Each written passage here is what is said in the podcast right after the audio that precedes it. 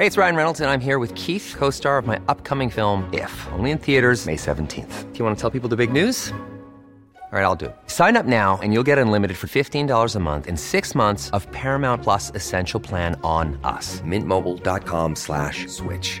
Upfront payment of $45 equivalent to $15 per month. Unlimited over 40 gigabytes per month. Face lower speeds. Videos at 480p. Active Mint customers by 531.24 get six months of Paramount Plus Essential Plan. Auto renews after six months. Offer ends May 31st, 2024. Separate Paramount Plus registration required. Terms and conditions apply if rated PG. Hiring for your small business? If you're not looking for professionals on LinkedIn, you're looking in the wrong place. That's like looking for your car keys in a fish tank.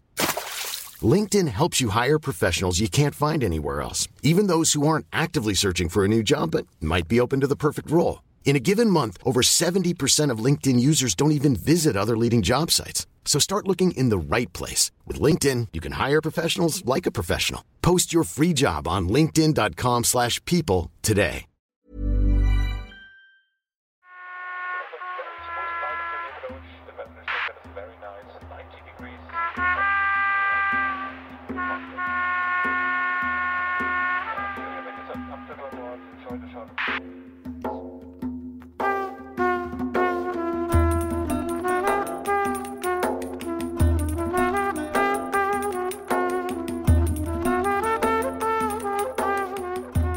ليس للكردي إلا الريح تسكنه ويسكنها وتدمنه ويدمنها لينجو من صفات الأرض والأشياء.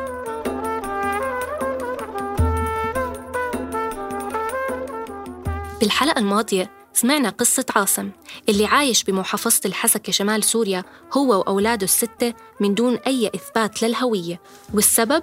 الإحصائية اللي أجراها النظام سنة 62 واللي أدت لتجريد وحرمان عدد كبير من الكرد من الجنسية السورية.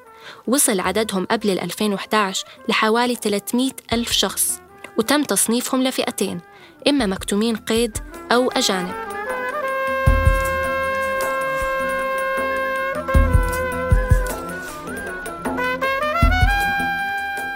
معكم تالا العيسى من برنامج خرائط اللامكان اللي بتناول قضية فاقدي الجنسية في العالم العربي. في حلقتنا اليوم مواطنون أسقطوا سهوا. رح نسمع قصة أردلان ونحاول نفهم علاقة الجنسية بالثورة السورية. خليكم معنا لتسمعوا صوت كردي من سوريا.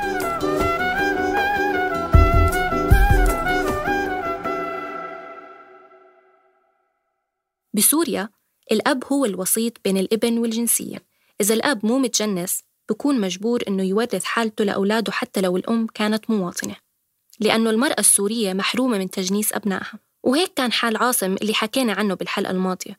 فبالرغم من إنه والدته وزوجته بيحملوا الجنسية السورية هو وأولاده مجبورين يورثوا انعدام الجنسية من أبوه العاصم.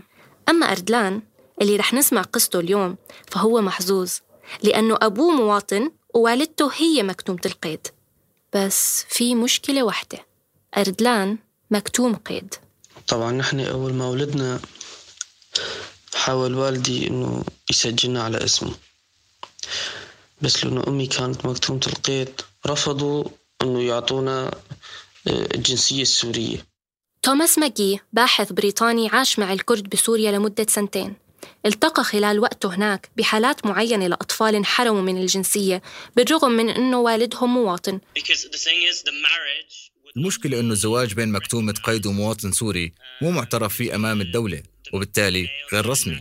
ولكن بمعظم الحالات بتم تسجيل الأطفال على اسم الأب وبيحصلوا على الجنسية وبتمشي الأمور. أما بالنسبة للحالات اللي التقيت فيها تم حرمان الأطفال من الجنسية. كانت الناس تقول إنه هذا التطبيق مش منطقي. ومخالف للقانون خاصة وسط مجتمع أبوي. الورقة الوحيدة اللي كانت تثبت هوية أردلان هي شهادة تعريف غير رسمية من المختار. ولكن حتى هاي الورقة تم إلغائها لما صار عمره 11 من وقتها اضطر أردلان أنه يعتمد على ورقة تقديم الامتحان اللي حصل عليها من المدرسة. مرة قلت بدي روح الشام. بدي روح الشام طلعت بالبولمان بدي أقطع تذكرة قال لي ممنوع تسافر. قلت له كيف يعني ممنوع؟ آه رايح أنا رايح على الشام يعني ضمن سوريا مش رايح على دولة تانية لحتى يكون ممنوع علي إني سافر. قال لي طيب أنت ما معك لا هوية ولا باسبور ولا أي شيء بيثبت شخصيتك. قلت له ما معي يعني شو بدي أعمل؟ ما أعطيتوني إياه شو الحل؟ فقمت وقتها كان آه، معنا كروت دخول الامتحان وقت اللي كنا ندخل الامتحان آه، صف تاسع كان يعطونا كروت آه، لون أخضر إذا ماني غلطان وكان عليها صورنا. فكان معي هداك الكارت طالعت الكارت وفرجيته. قلت له هيدا اللي معي غير هيدا ما عندي يعني. قال لي يلا ما في مشكلة بمشي لك إياها. يعني الوضع كان صعب كتير كتير يعني مش معقول جوات سوريا ما فيك تسافر. بال 2008 بعد أربع سنين من المحاولة والمتابعة مع الدوائر الحكومية وأخيراً قدر أردلان اللي كان عمره بهداك الوقت 22 هو وإخوانه إنه يحصلوا على الجنسية السورية. بالرغم من سعادة أردلان الوقت كان شوي متأخر ليستفيد منها. كان حلمي إني أكمل دراستي مثل كل الشباب بس مع الأسف ما قدرت أكمل الدراسة لأنه يمكن وقت أخر علي شوي. بعد حصوله على الجنسية أنهى أردلان خدمته الإلزامية بالجيش السوري ومع بداية الثورة سافر على تركيا بطريقة غير نظامية قعد هناك ثلاث سنين وبعدين طلع على ألمانيا. أما والدة أردلان إن رفض طلبها للحصول على الجنسية ورح نكمل قصتها بعد شوي. هلأ خلينا نسمع لمقتطفات من قصيدة محمود درويش ليس للكردي إلا الريح. ليس للكردي إلا الريح. تسكنه ويسكنها وتدمنه ويدمنها لينجو من صفات الأرض والأشياء. كان يخاطب المجهول. يا ابن الحر إذا رأيت أباك مشنوقا فلا تنزله عن حبل السماء. لا تدفنه يا ابني.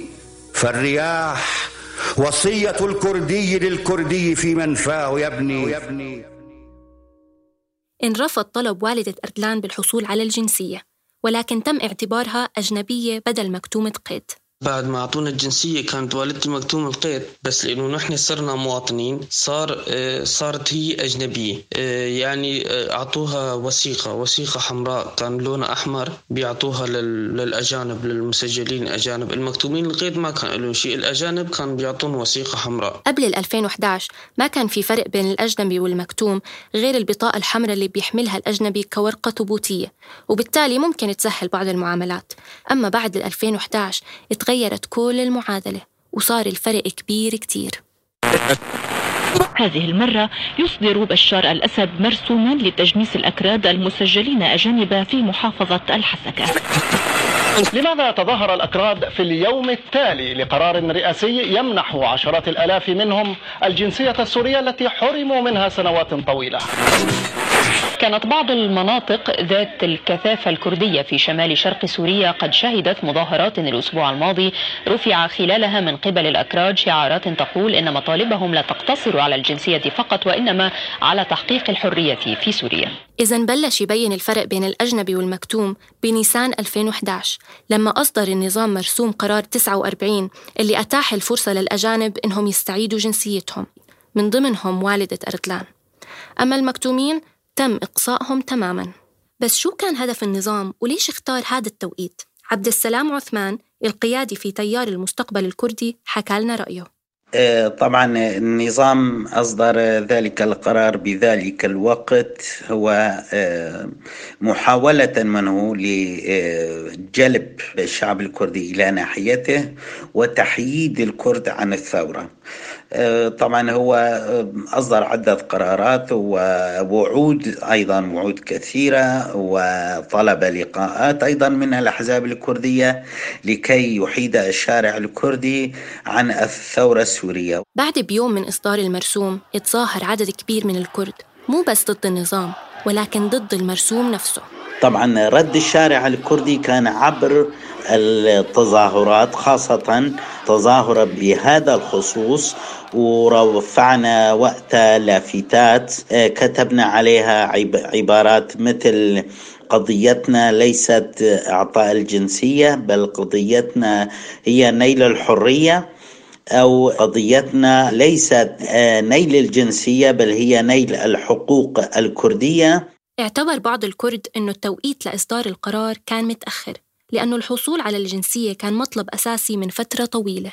ليش مثلا آه، صرنا صار لنا 30 سنة عم طالب بأنه إعادة الجنسية نظام كان يرفض هالمقترح جملة وتفصيلا. بعد صار بأزمة وصارت كل سوريا عم تسور ضده عم يحاول يكسب الأكراد يعني. إذا الموضوع له أبعاد كتيرة ويبدو أن الجنسية ليست مطلب منعزل عن السياق السياسي. وبنفس الوقت صعب نختزل القضية بأكملها بالجنسية. في بداية الثورة كانت مطالب الكرد المتظاهرين خاصة الشباب مطالب عامة وبتمثل جميع السوريين. ولكن مع الوقت وخاصة بعد سيطرة حزب الاتحاد الديمقراطي لمناطق بالشمال السوري أصبحت الدعوة لإقامة نظام فيدرالي كردي مطروحة بشكل علني مما شكل جدل واسع بين السوريين.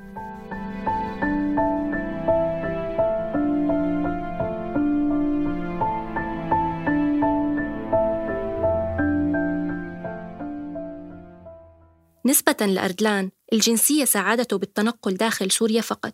غير هيك الحرب ما فرقت بين المتجنس والمش متجنس خاصة بخصوص اللجوء.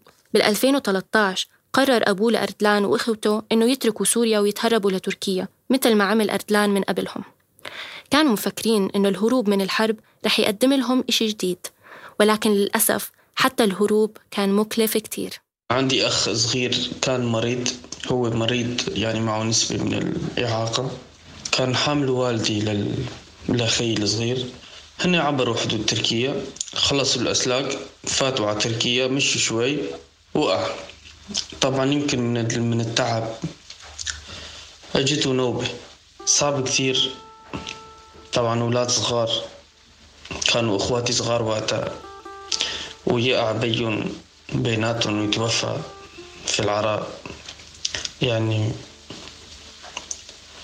هذا معاناة عانيناه كشعب كردي وكأغلب السوريين منذ بداية الثورة السورية.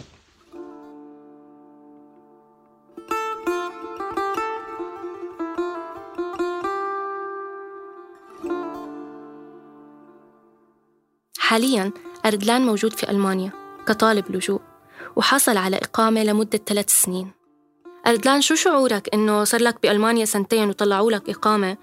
بس بسوريا قعدت يمكن 22 سنة أو أكثر وما كان في عندك حتى شهادة تعريف. يمكن وضعي هلأ أحسن من وضع كثير عالم يعني بصراحة في عالم خلقوا بسوريا ولدوا بسوريا وتوفوا بسوريا وما معهم الجنسية السورية. يمكن ما قدروا يسافروا برات المحافظة اللي هن ساكنين فيها هون المصيبة.